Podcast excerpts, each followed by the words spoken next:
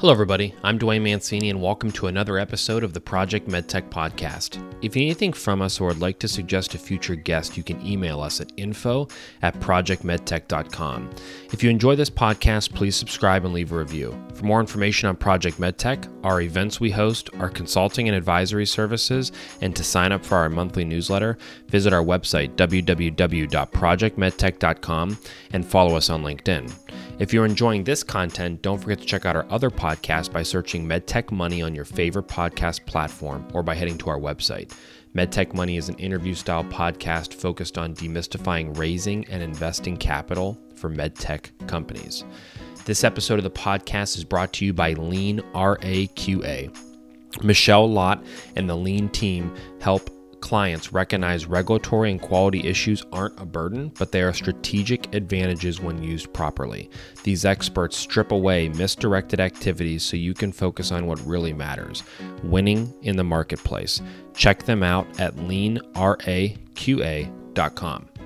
In this episode, our guest David Canes at WellPrepped and I discuss why he considers himself a reluctant entrepreneur, how he founded WellPrepped, determining if your problem is just an isolated issue or a systemic problem, the problem with clinician retention at a hospital, being a physician entrepreneur, and so much more.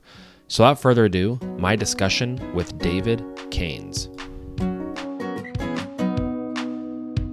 Medical innovation starts with medical discussion, talking about the future and what comes next with Project MedTech. Okay, David, welcome to the podcast. Thank you for having me. Absolutely. So, David, let's start with a introduction. But before we get into the company, WellPrepped, which is your current endeavor, let's give the listeners just a background on who you are as an individual and your background in the med tech, health tech space. All right, I'll give you the cliff notes. So, yeah. Geographically, I was born in South Africa. Much of my extended family is there. My parents left pretty much right after I was born. So I grew up in Canada and in the New York suburbs. And ever since around second grade, I've been up in that neck of the woods. I was the first in my family to become a doctor. It was sort of an idea in my head ever since I was a little kid. And I think I predominantly had blinders on because I enjoyed the idea and I never really seriously considered anything else. I went to undergrad at Yale and med school at Cornell, and then I ended up in the Boston area for training, where I stayed ever since on staff, and I'm a practicing urologist in the greater Boston area. From an entrepreneurial standpoint, it's funny, I was chatting to someone else and they said, "You seem like somewhat of a reluctant entrepreneur." And I think that is an accurate description of me. It wasn't like I thought I need to start a company. The WellPrepped origin study is a lot of accidental series of events that hit me over the head. Yeah, this is amazing. All right, so let's dive into the medical school piece of this as well. I think I was looking on your LinkedIn. Were you at the Cleveland Clinic for a little bit? Yes. Or was this Cleveland Clinic was for fellowship. So it was residency in the Boston area, 1 year of a fellowship in, at that time it was advanced laparoscopy and the early stages of robotic surgery. And then I came back on staff. Very cool. Yeah I only ask because I'm in the Cleveland area. Awesome. Okay. So actually, I changed my mind. We're going to dive into WellPrepped because I think some of the other medical school and some of the just the journey of a doctor, physician, entrepreneur, we'll dive in after. So tell me about WellPrepped. You said it was a series of accidental. Yeah, it was a series of accidents. If I go back to, I think, since I've been an attending I've been practicing for say 15 years. The last 8 or so, I've been in and out of burnout. Maybe not realizing it while it was happening, but certainly looking back, I can see that I've cycled in and out of burnout. And around 2015, 2016, things were particularly bad for me. Fortunately, when it came to surgery, the actual doing surgery, I never lost my level of engagement, and always, I really do thrive in that environment. I don't believe that any of us is only supposed to do one thing, but that's one of the things that I should be doing. And I never, thankfully, lost sight of that. But what bothered me is in clinic, having these repetitive explanations that I, at a certain point, couldn't really stomach doing anymore. And I know that may sound awful to say, because we are generally a very giving, caring breed as doctors. But I never made the calculus that, wow, there really are some mundane aspects of this job that doing them for 30 or 35 years in a row can be somewhat taxing. So I was explaining Gleason score and prostate cancer to a engineer in his 60s. And I had given this Gleason score talk in, I had like a 5-minute version, a 10-minute version, a 15-minute version, depending on what peg I needed to fit it in that particular moment in clinic. But it was sort of like driving to work on autopilot. I got through the explanation and I didn't remember giving it. And it was like this out of body, I pressed play on the explanation and that was it. And it was a terrible feeling. I remember sort of reflecting on that, like, God, this is bad. Like, you're talking to somebody and you're like completely going through the motions. I don't think the patient sensed that, although it would be interesting to know. I'll never know if the patient sensed that, but I felt terrible about it. And, I thought, there must be a better way. So I did this little thing of, the NCCN, the National Comprehensive Cancer Network, puts out this incredible PDF. It's a patient guide on prostate cancer. And I put it on my Google Drive. I made a short link for it on Bitly to make it easier for my secretary and to track how many times people click on it. And I said to her, listen, if someone's seeing me for prostate cancer, please send them this PDF to read. Now, mind you, it's 80 pages. but not everybody read it. But slowly but surely, at least some patients read it.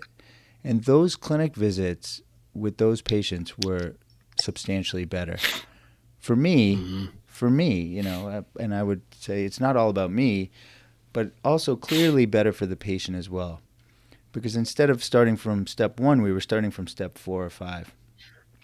And, one of the things I sort of realized at that point is one of the drivers of burnout, I think, is that you've lost control over things. You've lost control over your time. Like as I open that door into that exam room, I'm wondering, like, how long is this going to take?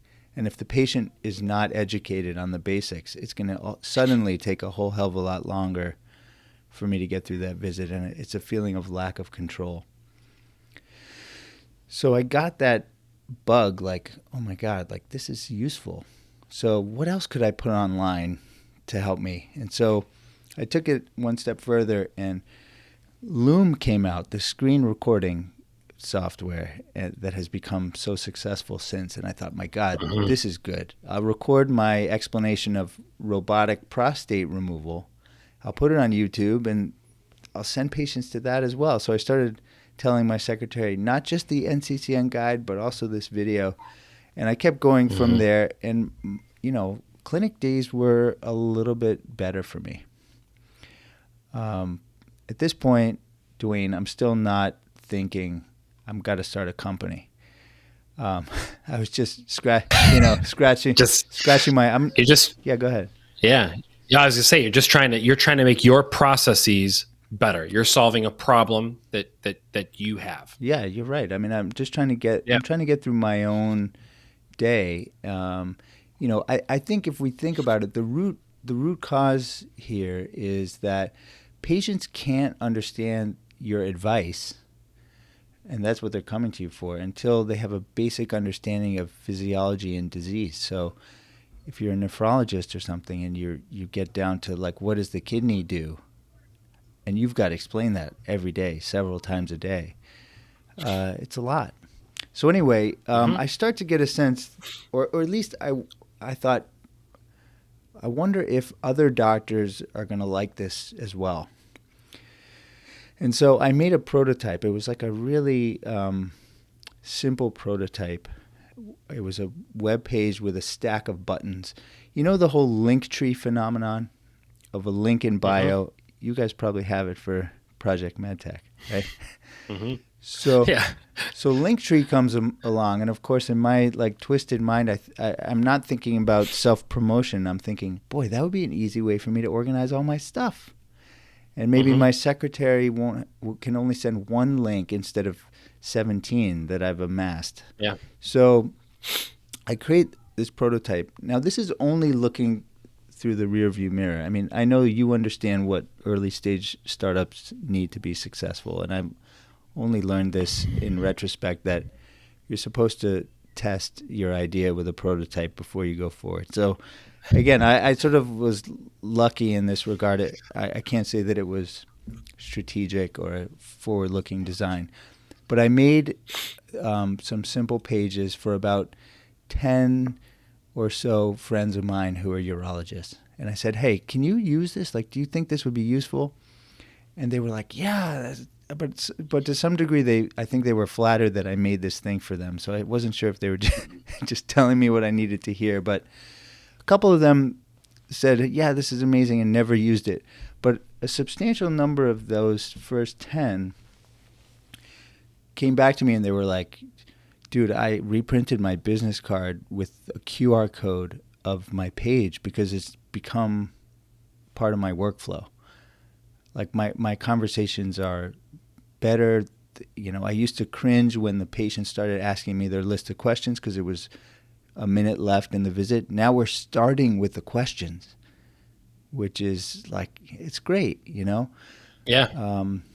And I often say, you know, the patients deserve to have those questions answered. And if you resent those questions, it's probably because you don't have time to answer them. I mean, if given enough time, I think most of us would love to peck through those questions and give them the answers that they deserve to hear. So it was at that point that I thought, all right, you know, this is really cool. Now this is starting to feel a little bit more like a mission, because when people are coming back at me saying, thank you for making this thing, I'm thinking like, wow, thank you is a weird thing to say over like a software thing. So that's when the light bulb went off, and I thought, you know, I'd like to see if I can start a software company based around this idea, and then WellPrep was born. Wow. So I love the background of the story, because I feel as if you know, for early stage startups, one of the biggest things, you know, startups struggle with is determining if it's a real problem for more than one person or more than one hospital system. And it doesn't mean you can't form a business around one client. I mean, there's a lot of companies out there that have a single client that carries the majority of their business. But it's that asterisk of really understanding, you know, which companies or which problems are actually worth solving, and how you go about determining, hey, is this really a systemic problem, or is it isolated? And so hearing your backstory of how you solved it for yourself, you floated it to more physicians, and they all said, hey, we're reprinting business cards because this is how effective it's been, right? That's even more validation of, hey, maybe I have something worth exploring here. It's really interesting to get that perspective from you, because I think oftentimes we miss that on the podcast, and it's not any fault of anything. It's probably me not asking enough questions, but actually digging into, hey, how did you know this was a problem worth going out and solving? Because that's the biggest question, right? We know this about startups, especially in the healthcare industry, is problem and team are way more important than solution. People are not betting on solutions at an early phase. They're betting on the fact that the team is going to be successful and that this is actually a problem in more than one area. So I love how you kind of told that story there. Yeah. You know, what happened next was I, for me anyway, I love learning new things. So now all of a sudden I needed to learn about, SaaS companies and to some extent, programming, at least enough to be able to speak with developers and startup financing and a whole bunch of things. And I went to podcasts, actually. I just got my Spotify wrap up for 2022, and it was like, you only listen to podcasts, like hundreds and hundreds of minutes. And they were all, startups and entrepreneurship. And so I'm listening to this podcast and I've got, I should may as well give a shout out. It's called Startups for the Rest of Us. Mm-hmm. And the host is saying, like, okay, good job, you made a prototype, but it's not an idea until you know somebody's going to pay for it, right? So before I had an actual product of my own, I was able to get some users to pay for the prototype, which was also another very strong signal to give me the courage to, because, I was bootstrapping this and, it's very frightening to pony up the money it takes for developer time, which, as you probably know, is exorbitant. And so without those two signals, one, that people were reprinting their business cards, and two, that at least one or two people said, I'll pay for this. Those were key. Well, so let's talk about the paying for it piece too while we're here. This is something that when we work with startup companies, we often talk about their commercialization strategy. So we are not in the business of being the gatekeepers of whether this is a big problem or not, right? We truly believe that what we're here to do is help companies have the right resources around and let the market decide whether this is a problem or not, right? It shouldn't be any one individual. And I think oftentimes people fail at that step. Right. But when we talk to them about commercialization strategy, we think through, okay, are you bringing value to the patient? Generally, that's a pretty easy checkbox, or else we should really reevaluate what we're doing here. Then it is, do you bring value to the clinician, nurses, physicians, physician assistants, nurse practitioners, whatever it is, right? Do you bring value there? The third thing is, do you bring value to the healthcare system, and what value is that? And I'll dive into that in a second. Then also the value to the overall healthcare system as a whole. I mean, in terms of like insurance and stuff like that, right? So those are those four main areas where it's like, you better understand your pitch to all four of those major stakeholders. But the third one is really interesting because you brought this up about people paying for it. And so it's something that we spend a lot of time with customers. If you are going to make a procedure cheaper, or your product is cheaper than your competitor, obviously that's a no-brainer. The financial folks within a value analysis committee within a hospital have a very easy time evaluating that. However, where the financial department within a hospital can be infuriating is when you're telling them, hey, we're going to save your doctor's time doing this task so they can bill more here. And while it sounds super logical, you could bang your head against the wall trying to get a CFO at a hospital to understand that math when they're going through their balance sheet, right? It's just, it's a difficult sales process. I'm not saying it can't be done. It happens all the time. It's just, it's another layer. So the fact that you were able to convince people to pay for something because it's going to add time doing something more valuable, that's hard to do. And that's impressive. You did it with a prototype. So talk to me about that conversation you had with those folks. I'm guessing you were selling this to doctors at the time. Yeah, I was selling it to doctors. I think so much of, I'd be curious your thoughts on this statement, but so much of the success or failure of an idea can be just the timing and you know what the narrative. It's not just a narrative. The reality of what is happening to doctors right now, with feeling burnt out, and even if they're not quite burnt out, they're definitely overwhelmed and overburdened. Doctors are leaving medicine in tangible numbers every year. Hospitals and employers know the cost of replacing a doctor. It's, you know, high six figures, if not low seven figures. That's the undercurrent, right? And everybody knows that we should be talking about wellness, but there's very few, there aren't no conversations, but there's very few actual tangible tools that are actually going to help a doctor get through their day. I mean, yes, they need to be resilient. Yes, they need to get a lot of sleep and nutrition and spend time with their family. But how about you give them a scribe? You know, I'm putting WellPrepped in this category. How about you help them with their patients so they show up already with some basic knowledge? You know, how about you help them make templates for their EHR and order sets?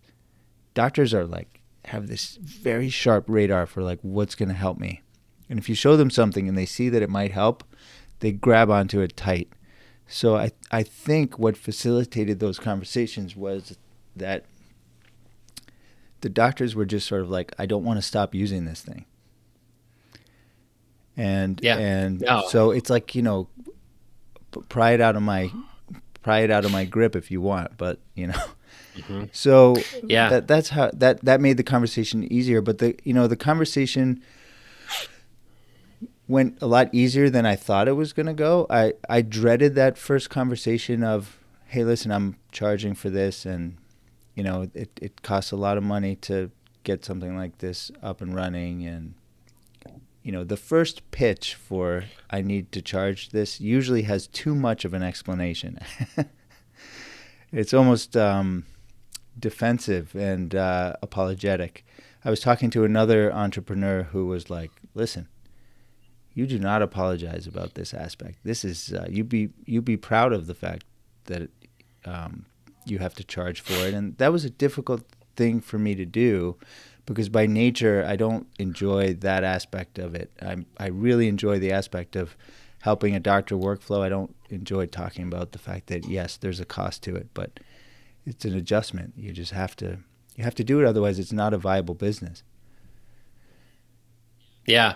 I love what you said about the power of physicians and even at a larger level, clinicians in general, and the power they hold within a hospital now because of dissatisfaction and leaving and that sort of thing. So part of one of our team members here at Project MedTech is Sean McGibbon, and he was executive in a number of the healthcare systems within Ohio. And he provides a lot of perspective on that of helping us develop for our clients, helping us develop the sales, not the sales pitch, but the, hey, this is the value add of their product to a hospital. And a lot of times we're constantly pulling on that string of, hey, your clinicians want this and you have to give them what they want because they're going to leave, and you know the expense of that. So I love that you brought that up.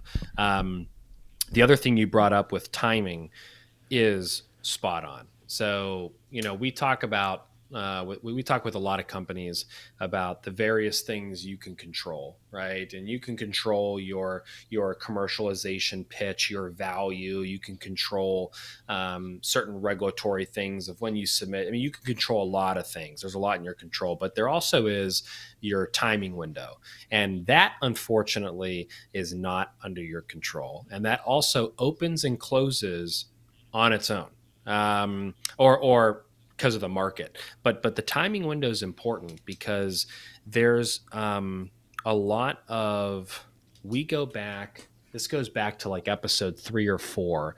I talked to Lance Black. He's a physician entrepreneur as well. He was at the Texas Medical Center. Now he's at a startup. And he had said, you know, one of the biggest things he sees is you have to make sure you're a historian of the problem and understand how they tried to solve the problem in the past, and understanding why why those solutions failed. And a lot of times it's not because of the company.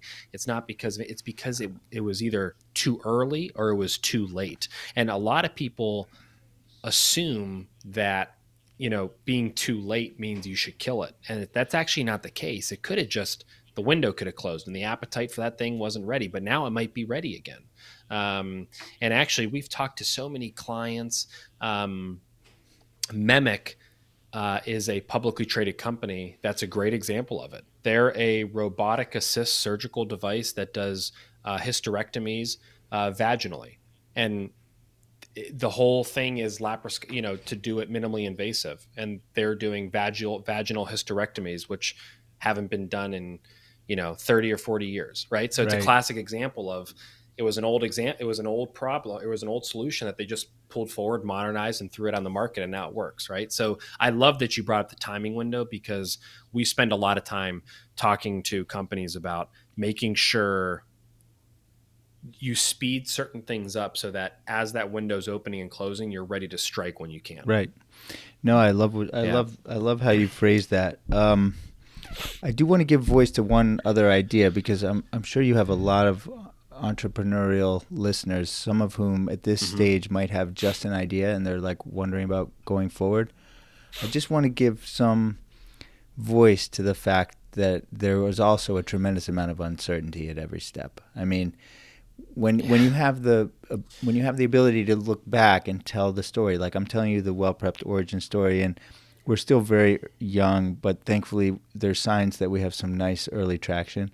But it is not like there was flashing neon signs at every turn telling us exactly what to do. And certainly when it was just me, it was like very scary. And so here's what I told myself. I genuinely felt this way, that even if it completely crashed and burned, that I was going to try to enjoy the ride and all the things that I would learn along the way. And I really do feel that way. Of course, if that were to occur, there would be significant cost to that. But as long as you're enjoying it and you have a passion for the underlying problem, the signposts are not clear. It's like at every junction, you're just making the best possible choice you have with the information that you've got. Yeah, I love that.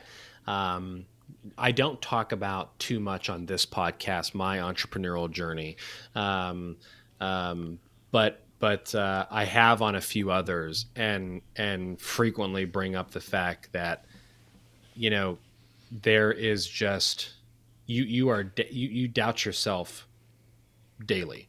Am I making the right decision? Am I doing the right thing? Does this make sense?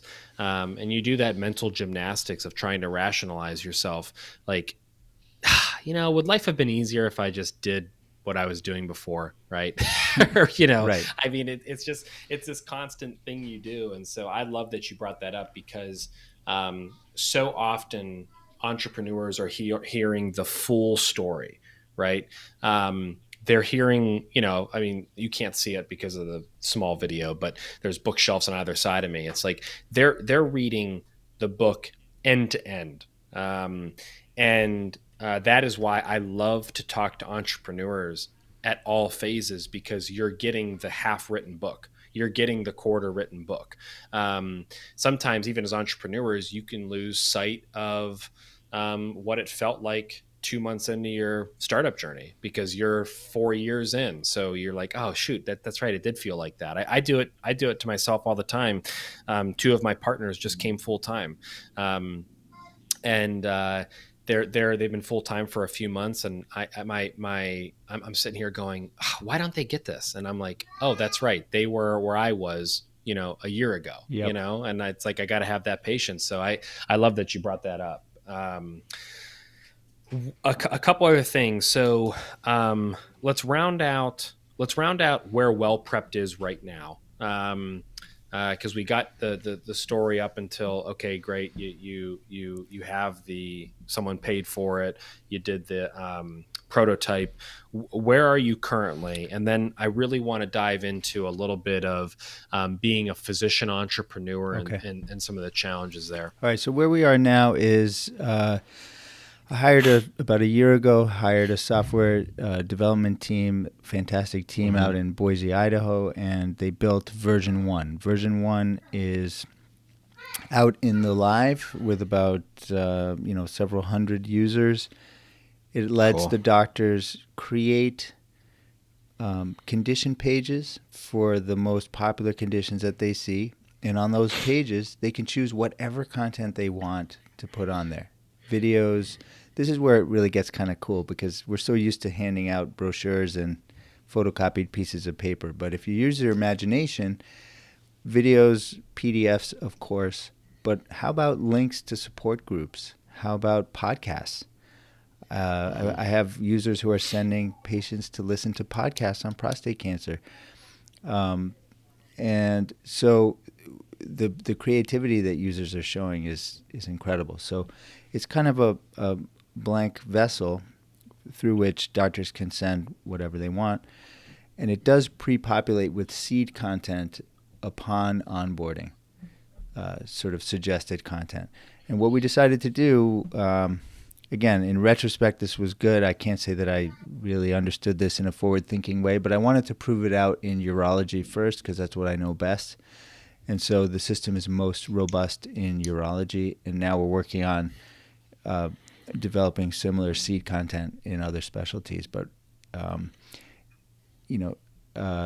where we are now, several hundred users. We've started charging users in batches because initially we just rolled it out for free to get some buzz going. And what makes me the most excited, two things. One is that doctors tend to tell other doctors. That is one of the things that, you never know until you put it out there. But usually I ask people how they heard about it, and it's very common for them to say, oh, my colleague showed it to me. It's really helping them out. Yeah. So the second thing is, and I just have to mention this because it's so unbelievable, but literally this morning I got a text from a user. I'm just going to read it, okay? Yeah. Because to me this is where I am right now. Good morning, David. Yep. Good morning, David. Wishing you a happy and safe holiday season with your family. Very grateful for your help this year. Best regards. And then he sends me a screenshot of his dashboard. And in the dashboard, it shows how many page visits, patients have been to his page. So, for example, he does robotic surgery, and that page has been visited 760 times just in the last couple months. But wow. That is like, think of all the explanations he's been able to avoid, and all the, just better care. So, and the fact that he's sending me this text is just, it feels really good. So that's where I'm at right now. I feel like I love that. That's awesome. And I love getting that type of feedback from customers. And especially too, I'm just thinking, out loud here, but to be able to to be able to help your patients to the right resources to educate them is so important. Yeah. What's better than an educated patient? Nothing's better. Nothing's better. Right. That's so cool. Here's another anecdote just from last week. A user, again, this is another urologist, does a lot of prostate cancer. A patient had biochemical recurrence, so their PSA rose after surgery. And the patient came to him with this review article that he had read, and he said, listen, I thought this review article was really great if you want to give your patients this to read. So previously that would be difficult. So what does he do? He puts it on his WellPrepped page, and now that's, every patient he sees from then on can read this paper. So I don't know. It can sound kind of sappy, but it feels like an important thing. I knew that I loved helping patients, but I did not. Yeah. I underestimated how much I would enjoy helping other doctors. Like the satisfaction is just as good. Yeah, yeah, that's awesome. I love hearing that raw commentary too. Okay, awesome. So I will include a link to WellPrepped's website here in the show notes too. So depending on what platform people are listening to, as always, you could look up or down, click on WellPrepped, and they can get right to it, along with David's LinkedIn page. So another topic that I love to cover with physicians or clinicians in general, but I guess more specifically physicians because of the length of time for med school is being a physician entrepreneur, right? We've had a ton of them on, and there's a lot of similarities to the different responses I get, but also a lot of, and also some nuances too. So it's always worth asking. We talked about how you pick the problem you were solving, and it is what it is, but no one else is going to have insight to that problem like a physician. They're just not. Until you live it, you're not going to understand that problem. And so the importance of physician entrepreneurs is really important. And a lot of people say, well, yeah, but they just got to give us the idea and then let the business people take it and run. And my pushback there is always, I hear you, I get it, but the problem is the transfer of that vision to someone else sometimes can get lost, right? So now you have someone running your company who really truly doesn't understand the problem as much as maybe that physician. Now, there's plenty of cases where that smooth transition happens, but there's also cases where it doesn't. And so long-winded comment here, but physician entrepreneurs, the issue generally though is like I have three really good friends who two just became attendings this year, and one is still a resident going on to his fellowship, and another friend is still in his residency as well. There's no way they could figure out a problem in 3 years and then quit their job and go solve it because of the crippling amount of debt they've racked up. Right? Yeah. Not to mention the fact that they are 32 years old and just now really getting a real paycheck. Right. And so they can't go quit their job and say, oh, I'm going to do this startup company and not afford to take a paycheck home for a couple months because they just can't do it. Right. Yeah. And so there's so many things kind of building in this, but I'd love to hear your perspective of maybe why we don't see so many physician entrepreneurs. And then also your story as well, because there's also the fact that like I know for you, you're still practicing to a certain extent. You're also running a company, but there's also the fact that, yeah, you went to school to help patients. And you had mentioned it at the very beginning about you add value by doing surgeries, right? You're good at it. And so I'm also curious on how you weigh. So there's the financial, there's the school, there's the fact that you're good at something else, but you want to split your time here. So I'll just cut you loose, but those are some of the highlights of things I've heard before in the past and just my observations from my friends. No, I love those comments. There's at least three things that your comments sparked. So let me just answer. The first arena is, could I have potentially done this early in my career? Let's say in the first 5 years, the answer is no. Financially, no backing to be able to fund an idea.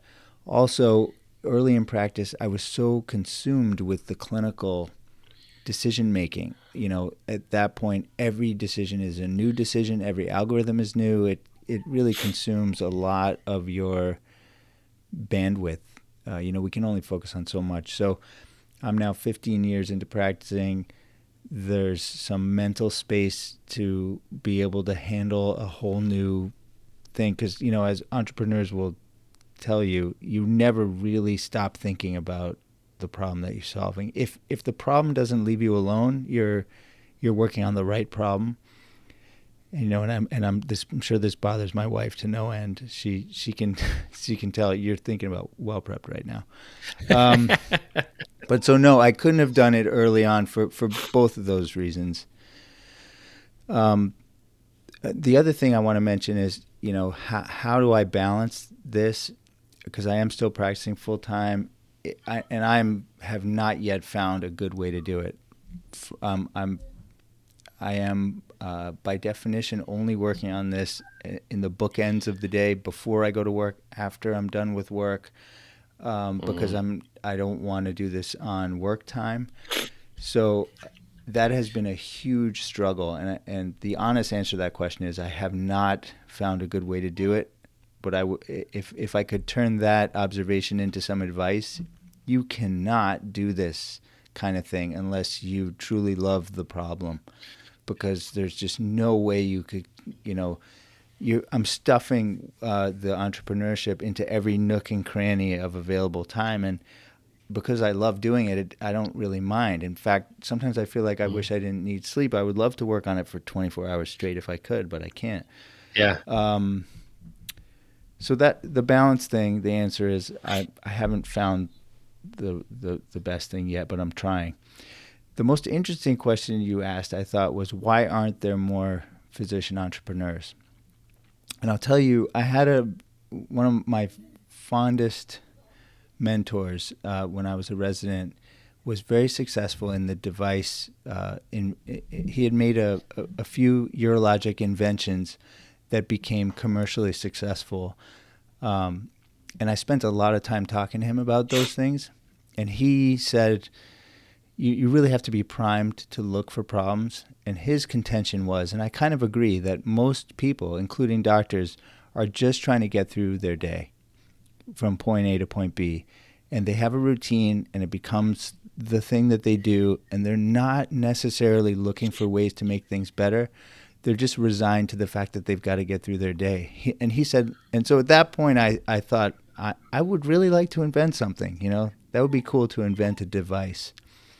And so I took his advice to heart, and I was really primed to look for surgical problems, and nothing good ever came to me, even though I was actively trying. So that's the answer. I think you have to actively decide that you're going to look for problems. There are so many problems to be solved. And what I would say to listeners is, you know, doctors, both on the medical and surgical side, tend to think about looking for devices and maybe not as much looking for software solutions. And I think it is just ripe for physician minds who are in the thick of it to come up with software-based solutions. Mm-hmm. One other thing I wanted to get your perspective on too. I talked to a lot of startups about this, and this probably falls in the doctor side, but also the commercialization side. When people ask, you know, hey, what makes taking a medical device to market, software, wellness, doesn't matter, right? You're selling a health thing. What makes it so difficult? And it's like, well, you know, the people are like, well, it's regulated. It's like, okay. I mean, there's a lot of industries that are regulated, though. I mean, that's really not an issue. I mean, people bring that up, and I'm like, don't you want to make a safe and effective product? Well, yeah, okay. Then the FDA should be no problem for you, right? And so that's generally that response there. Like that one, I don't have a lot of sympathy for. But what I do have sympathy for is the fact that, and what makes this difficult is that you are selling to, in my opinion, the most conservative industry across the globe. Now, people would be like, well, okay. And it's like, and I'm not saying that it shouldn't be the most conservative, right? I mean, we're talking about the health of individuals and living or dying. And so I'm hoping that people are making conservative decisions, but can you just kind of talk through that a little bit more from a more educated standpoint than just a medicinal chemist talking about it, but more of a doctor? No, I'm as you're talking, I'm thinking about, Crossing the Chasm, you know, the book Crossing the Chasm. I know it's like, the book that, it's not a very original book to bring up, but it's very apropos to your question, because in this book they talk about the adoption of any new technology or any new product, and you have early adopters who flock to the product, and as soon as they see it, they're like, oh my God, this is the thing. I didn't think about this thing, but this is the thing that I want.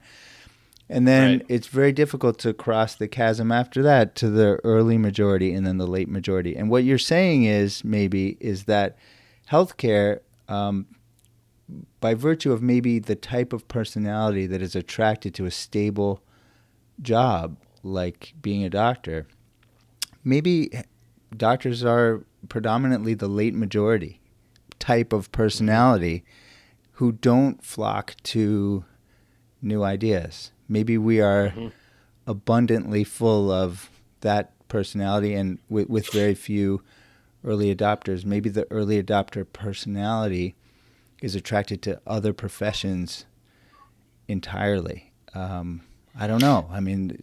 Yeah. That very well could be it. I mean, that's a great breakdown. And that might be the case. And I think that's what makes finding early adopters so difficult in the space. I mean, there are certainly doctors, willing to do that. No doubt. And no doubt. And I think too, like that's something that for some people, it's just, it's different. Like if you're doing some of the most cutting edge cardiovascular procedures, yeah, you're probably doing it at Cleveland Clinic or Mayo Clinic or wherever it is, right? But for products that are helping the masses and the majority of hospitals, that's where and we talk to groups about this all the time. We have a couple companies where it's like, they could help a ton of clinics across the U.S., across the world. But I think that what they're going to find is early adopters might be hard to come by based on some of that. And this is all just, what my gut says. I have no evidence to back any of this up, but that's where I would probably sit, is that some of those early adopters are probably attracted to some of these top tier medical institutions where there's a lot of experimental surgeries going on, and some of the other hospitals maybe don't have some of that. Right. Oh, that's a good point. Yeah. That's a good point. Yeah. Yeah, no, but awesome. David, is there anything else we missed that you were dying to cover on the podcast?